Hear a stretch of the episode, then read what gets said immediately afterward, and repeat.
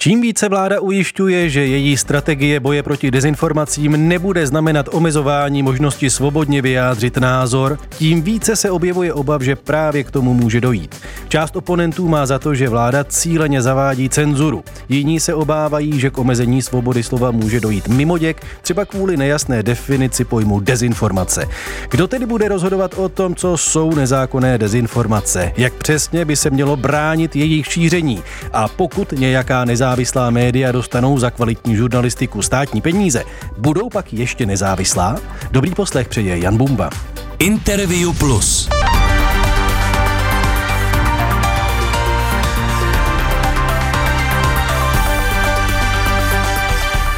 Hostem interview je dnes vládní zmocněnec pro oblast médií a dezinformací Michal Klíma. Dobrý den. Dobrý den a děkuji za pozvání. V jaké fázi je teď příprava oné strategie vládního boje proti dezinformacím?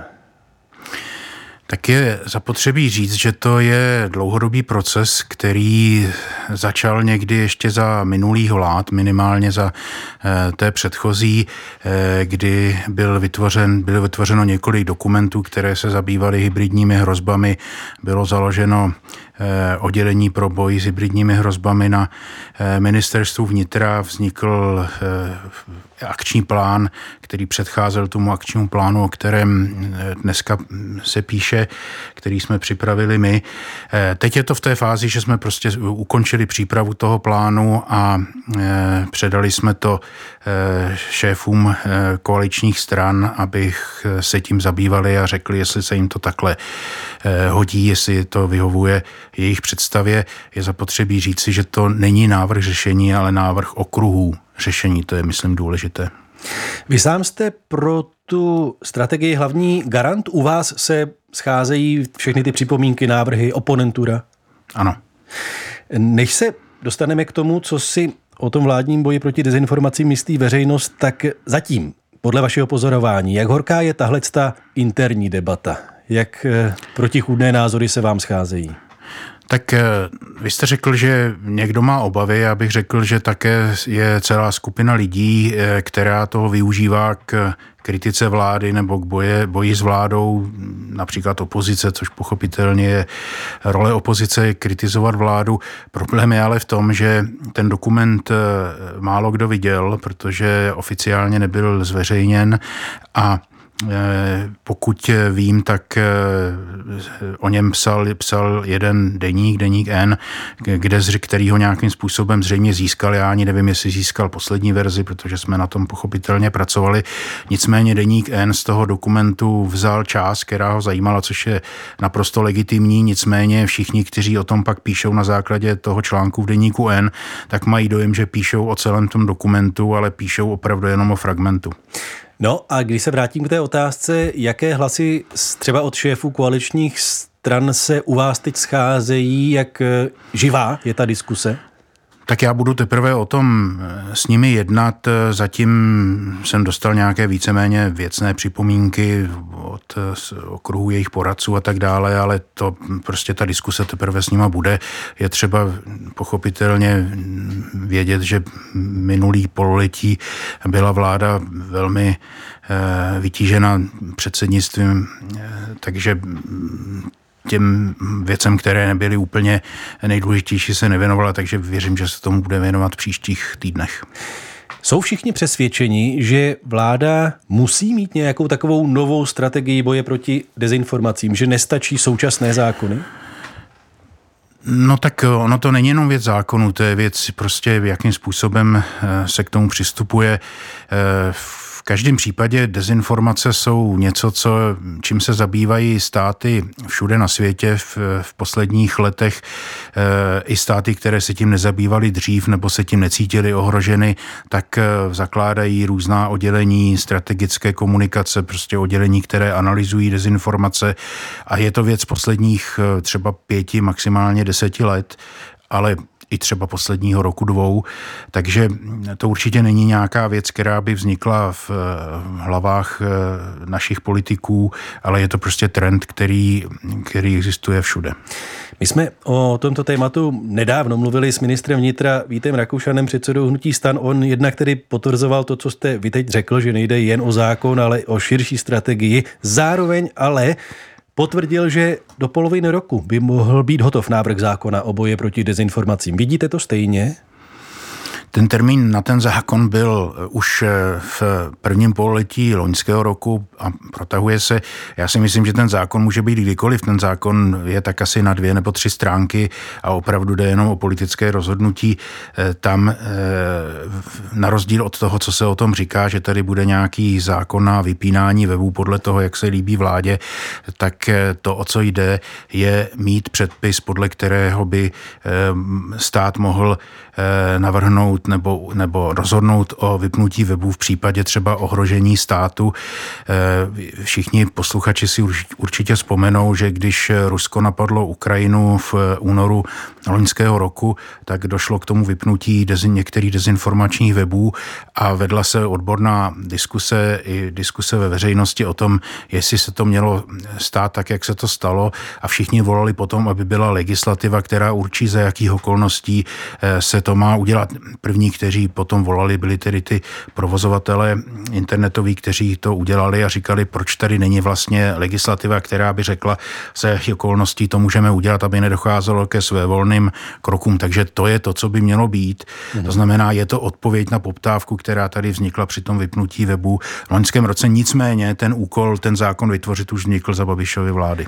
A to je celé. Ten zákon by se měl prostě vztahovat jenom na tuto okolnost, tedy případné vypnutí dezinformačních webů, nic jiného by nemělo obsahovat? Ten, za, my mluvíme vlastně v té legislativní oblasti o dvou oblastech. Jedna je to, co teďka o čem mluvíme, to znamená to vypnutí těch webů, za, za jaké situace to může stát udělat, nebo jaké weby může, může v takové situaci vypnout. A druhá věc je trestně právní odpovědnost. To je jiný zákon, to je třeba novelizace trestního zákona. A to je zase úplně jiná oblast. To je o tom, jestli eh, my máme dneska eh, různým způsobem omezenou svobodu slova, řekněme úplně otevřeně, třeba v šíření eh, nenávisti, propagace rasismu a tak dále. Tam zákon říká, nebo šíření poplašné zprávy, tam zákon jasně říká, co je a co není možné. A existuje úvaha o tom, že by to mohlo být rozšířeno i na dezinformace, to znamená, že by se řeklo, co je v tomto případě dezinformace, která e, může být zákonem postižitelná. Ale to, jestli to, jestli to na tom skutečně se vede odborná diskuse, řekněme právníků, protože někteří právníci říkají, že to je třeba, někteří říkají, že to stačí ta úprava, která je, takže to je skutečně otázka e, právního právní diskuse poměrně odborné. Kdy chcete tu diskusi ukončit? Teda do poloviny roku? Máte tam nějaký svůj vlastní termín třeba? Já bych rád, aby ty věci byly skutečně rychlé, takže myslím si, že by, že by, že by ty, to, co navrhujeme v tom akčním plánu, jsou věci, které by měly být realizované v tomto roce, převážně, maximálně v příštím roce. A ty zákony jsou skutečně o politické vůli, to není nic složitého, to je otázka, aby politici řekli, jestli to chtějí nebo nechtějí. Ostem interview je dnes vládní zmocněnec pro oblast médií a dezinformací Michal Klíma. Ta klíčová otázka je, jak definujete dezinformace pro účely jak toho zákona, tak celé té strategie. No to je klíčová otázka, kterou právě musí říct ty právníci jenom pro případ toho trestně právního postihu. Jinak obecně můžeme, existuje, existují obecné definice dezinformací. Eh, já si myslím, že my se tady zabýváme, my se nezabýváme eh, tím, jestli někdo říká, že prší, když neprší, protože to je prostě jiná věc. My se tady zabýváme pouze eh, dezinformacemi, které nějakým způsobem můžou ohrozit národní bezpečnost, to znamená cíleně eh, lživý obsah, který, který šíří eh, státy, které jsou k nám nepřátelské s cílem nějakým způsobem ovlivnit eh, situaci, politickou situaci v naší zemi, respektive obecně v jiných zemích. Víme, že existovaly dezinformace, které třeba ovlivňovaly rozhodování Britů při Brexitu nebo, nebo při amerických volbách a tak dále. Víme, že v Rusku existují celé takzvané trolí farmy, čili továrny, řekněme, kde, kde prostě jsou zaměstnáni lidé, kteří vytvářejí tisíce falešných účtů na sociálních sítích, které se tváří jako třeba účty amerických, amerických občanů a vytvářejí prostě falešnou diskusy, kde šíří právě dezinformace. Čili to, čím se zabýváme, jsou, je, je tenhle okruh dezinformací, také můžeme mluvit o propagandě, tak, což je asi tradičnější termín. Mm-hmm. Takže cíl, cíleně vyráběné dezinformace Přesně eh, pocházející tak. ze zahraničí. To je to, na co cílíte. To je to, co mě zajímá, jinak jako samozřejmě, jestli někdo říká, že je země placatá, tak tím se skutečně to říká. zabývám. Eh, jak to poznáte, ty cíleně vyrobené dezinformace? No, eh, na to existuje, na to existuje víc metod. Jednak firmy, které analyzují internetový prostor, dokážou určit, odkud ty dezinformace pocházejí, nebo obecně odkud pochází obsah, který se šíří eh, po internetu. Dokonce dokážou, protože na to mají softwary, předvídat, jako jak, ty, jak ten obsah eh, koluje po sítích, to znamená, že nejdřív se objeví třeba v Rusku nebo v pobaltských zemích na Ukrajině, pak o několik týdnů třeba později se objeví stejné eh, dezinformace u nás. To je jedna věc a druhá věc, eh, druhý, druhý řekněme případ je teda ten, ten obsahový rozbor té, toho obsahu, který vychází prostě z porovnání s realitou. Pak ale co se stane, když tedy vznikne nějaká dezinformace vyrobená třeba nějakou trolí farmou u Peterburgu, ale mezi tím ji převezmou a začnou šířit eh, nějaké české skupiny nebo jednotliví uživatelé. Ano, to je, jako myslím si, zajímavá otázka, která Českou republiku trochu odlišuje od eh, třeba západních zemí nebo od jiných zemí obecně, protože u nás existuje poměrně velké množství dezinformačních webů, které jsou české. Eh, v zahraničí ve většině zemí to tak není, ve většině zemí skutečně ty dezinformace přímo pocházejí z zahraničí. U nás jsou prostě lidé, kteří mají své vlastní dezinformační weby, kde přebírají ty informace třeba ze Sputniku, z Russia Today a tak dále a, a šíří je. Eh, je to české specifikum, je to samozřejmě složitější eh, situace, protože v tom prvním případě, kde ty informace jsou přímo ze zahraničí, tak je to otázka eh, třeba i armády nebo, nebo, nebo služeb, tajných služeb, které se, které se zabývají eh, řekněme pronikáním dezinformací ze zahraničí. U nás tedy je to otázka eh, skutečně potom toho, jestli, ty, jestli chce stát takové věci stíhat nebo nechce, jestliže ty měl by informace podle vás, jsou dostatečně měl, závažné. Měl by to stát stíhat? Tak ten, ta to uvažování, kterým, eh, se, eh, kterým jdou ty právníci, kteří připravují ten zákon na ministerstvu vnitra, tak jak jsem to pochopil, vycházejí právě z toho, jestli ten obsah je totožný s tím obsahem, který šíří třeba ty e, instituce ruské, které jsou v tuto chvíli na sankčních seznamech. V tom případě e, se domnívají, že by to mohlo být e, třeba na, na, na, na vypnutí toho, toho serveru, protože de facto, jak říkám, ta situace u nás je rozdílná. V zahraničí stačí vypnout ty, eh, nebo nepřístupnit ty eh, dezinformační zdroje ze zahraničí. U nás prostě by to hmm. bylo, by se týkalo těch domácích. A na úrovni jednotlivých uživatelů, když eh, někdo sám o sobě mm, bude sdílet, šířit ty dezinformace, které třeba původem pocházejí z nějaké té trolí farmy? Myslím si, že tady skutečně nejde o žádné stíhání jednotlivých lidí, tady jde o principiální záležitost. Pakliže někdo prostě na svých sociálních sítích eh, šíří hlouposti, tak je to jeho věc. Pokud tím neporušuje zákon, my víme, že, že, že třeba před několika lety došlo k trestnímu stíhání eh, za šíření eh, nenávisti na, na sociálních sítích třeba týkalo se to toho, té, té, té situace v Teplicích, kdy eh, deník eh, otiskl fotografie dětí eh, prvňáčků v teplické škole, kde byli nějak, nějací žáci ze zahraničí, kteří byli viditelně teda odlišní, odlišné barvy pleti a někdo na, na, na sociálních sítích k tomu měl rasistické poznámky, byl za to, byl za to tedy potrestán soudem. Hostem interview je dnes vládní zmocněnec pro oblast médií a dezinformací Michal Klíma. Posloucháte Interview Plus. Rozhovory s významnými lidmi, kteří mají vliv. Najdete ho také na webu plus.rozhlas.cz, v aplikaci Můj rozhlas, v podcastových aplikacích a video na našem profilu na YouTube. Šéf-redaktor serveru Echo24 Dalibor Balšínek napsal na sociální síť, cituji, Fialova vláda chystá bezprecedentní zásah do svobody projevu, na špinavou práci si budou najímat neziskovky, které budou nálepkovat, bonzovat a pronásledovat nevhodné názory, maďarský model v bruselské úpravě. Konec citátu. Jakým způsobem byste reagoval na takovouto kritiku?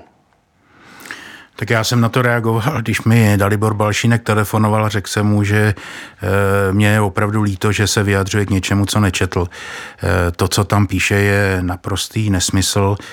Eh, navíc Dalibor zapomněl na to, že v jiných případech zase dává Maďarsko za příklad, teda, což je jako trošku kuriozní, ale v každém případě to podstatné je, že nic takového nikdo nepřipravuje a žádné, ome, žádné, tako, žádné takové omezování svobody slova, tak jak o tom píše a tak jak na různých eh, sociálních sítích o tom píšou další, eh, nikdo nechystá, opravdu to vychází prostě z toho, že si to vymyslel, protože nic takového nikdo nepřipravuje.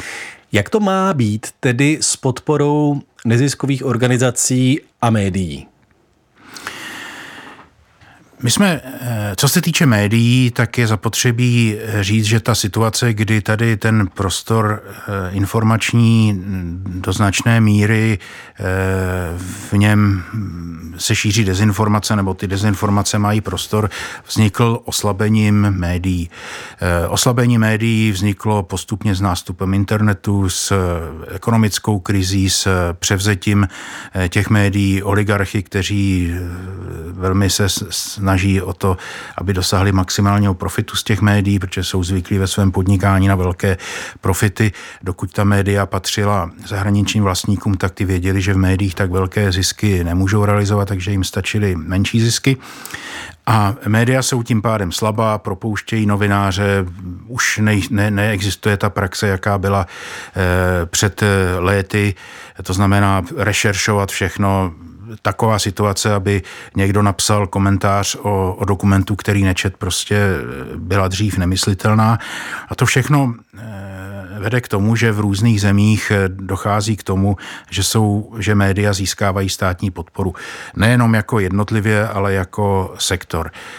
V většině států Evropské unie, ku příkladu, je, jsou zavedené podpory médií a oni ty podpory jsou i u nás, akorát, že se o tom neví, ku příkladu nižší DPH na, na, na tištěná média nebo i na internetová média je státní podpora médií. Takže o tom eh, navrhuji diskutovat, jakým způsobem stát může zvýšit eh, profesionalitu médií tím, že nějakým způsobem, tak jako v, v mnoha jiných oborech prostě dotuje, eh, dotuje ty obory tak, aby, mohl, eh, aby mohli takovou podporu získat i média. Kdo ve vašich očích by tedy mohl mít nárok na takovou podporu? Byla by to prostě všechna média nebo nějaká vybraná?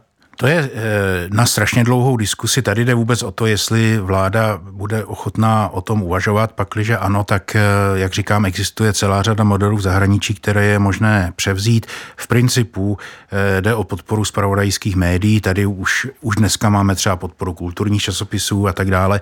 Čili tady jde o to rozšířit tu podporu na zpravodajská média a principiálně by na něj měla mít nárok média, která jsou profesionální, to znamená dodržují etické principy, ověřují informace, prostě chovají se v, s mezinárodně uznávanými principy novinářské etiky, ale třeba taky nová média, tak jako se podporují jiný sektory, eh, že, že, že se podporují startupy nebo nové firmy, tak eh, prostě nová, nově třeba vznikající média a tak dále. V principu jde o to, aby tady existovala profesionálnější média. Vy máte k médiím samozřejmě blízko, vždycky jste měl blízko k novinařině. Myslíte, že ty nástroje pro posuzování kvality toho produktu, kvality novinářské práce jsou dostatečně průkazné, aby na jejich základě bylo možné udělit třeba nějakou finanční subvenci? Jsou jednoznačně, jednoznačně průkazné. Eh, já jsem několik let působil v nadačním fondu nezávislé žurnalistiky, kde vznikla eh, kritéria, podle kterých jsou média hodnocena a ty kritéria jsou naprosto průhledná, jsou zveřejněna na, na webu. Ku příkladu to znamená, že je, je, existuje informace o tom, kdo to médium vlastní, kdo ho platí, kdo je šéf redaktor, jsou články podepsané, jsou články, v odkaz, jsou články odkazované, znamená, když se o něčem píše, tak se odkazuje na zdroj. Nechci tady tím eh, zdržovat, ale prostě je to třeba 30 různých kritérií, podle kterých se dá eh, hodnotit, jestli médium dodržuje, se chová profesionálně, dodržuje ta kritéria. Eh, jednu úvahu, kterou jsem zaznamenal také, ta pocházela od známého mediálního analytika Jana Jiráka, který se zamýšlel nad tím, že když nějaké nezávislé médium dostane přímou finanční podporu od státu, tak zda pak ještě bude nezávislé. To je hra se slovy. Eh, jak říkám, jedná se o systémovou podporu. Není to o tom, že by vláda, tak jak to některý eh, ironizují nebo, nebo karikují, si řekla, tady je médium, který se nám líbí, tomu dáme peníze. Takhle to rozhodně není, nebude a nikde na světě to takhle teda v civilizovaných zemích není. A znova říkám, ten systém podpory médií existuje v řadě civilizovaných zemí. To jsme probrali média, co ty neziskové organizace? Tak ty neziskové organizace, eh, to není zase tak, jak píše Dalibor Balšínek, že někdo bude někoho stíhat a tak dále, ale jedná se třeba o mediální výchovu. Eh, mediální, v mediální výchově náš stát bohužel značně zaostává a eh, mediální výchovu třeba supluje Člověk v tísni, neziskovka, která to má speciální program na, na, na mediální výchovu, má na to vydané učebnice a tak dále. Bohužel prostě stát, jak říkám tady, není tak efektivní, jak by měl být a přitom ta mediální výchova je klíčově důležitá, protože lidi se musí naučit rozpoznávat informace a dezinformace. Žádný stát demokratický to za ně neudělá, ale naučit to, to by stát měl, měl měl podporovat a jestliže to dneska dělají neziskovky, tak by měl eh, podporovat to neziskovky. A je celá řada dalších oblastí, kde eh, neziskovky dokážou pomoct efektivněji než stát.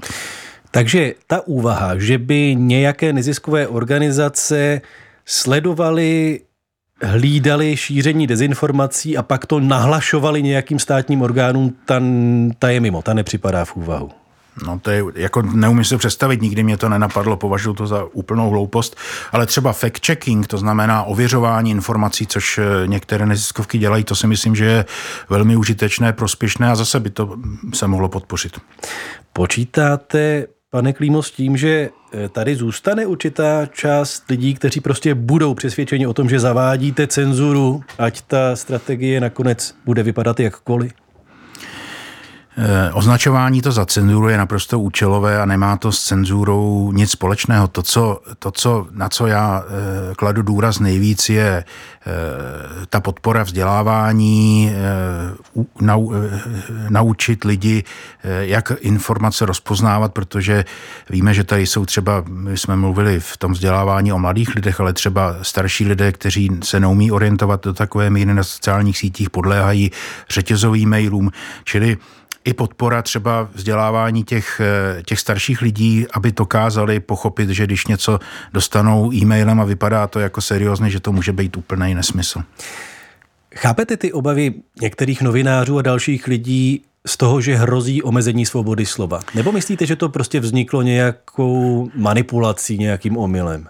Já si myslím, že to vzniklo do značné míry účelově. Je to taková, pro, pro, jak říkám, pro některé politiky je to e, nalezení byče na, na, na vládu, pro některé novináře je to způsob takový elegantní, jak se můžou jako tvářit, že jsou, že jsou, že jsou hezký, ale představa, že tady e, demokratická vláda zavádí e, cenzuru, dokonce, jak někdo píše, nejhorší v dějinách nebo co je prostě naprostý nesmysl a můžu posluchače ujistit, že nikdo nic takového nepřipravuje, nikoho nic takového nikdy nenapadlo.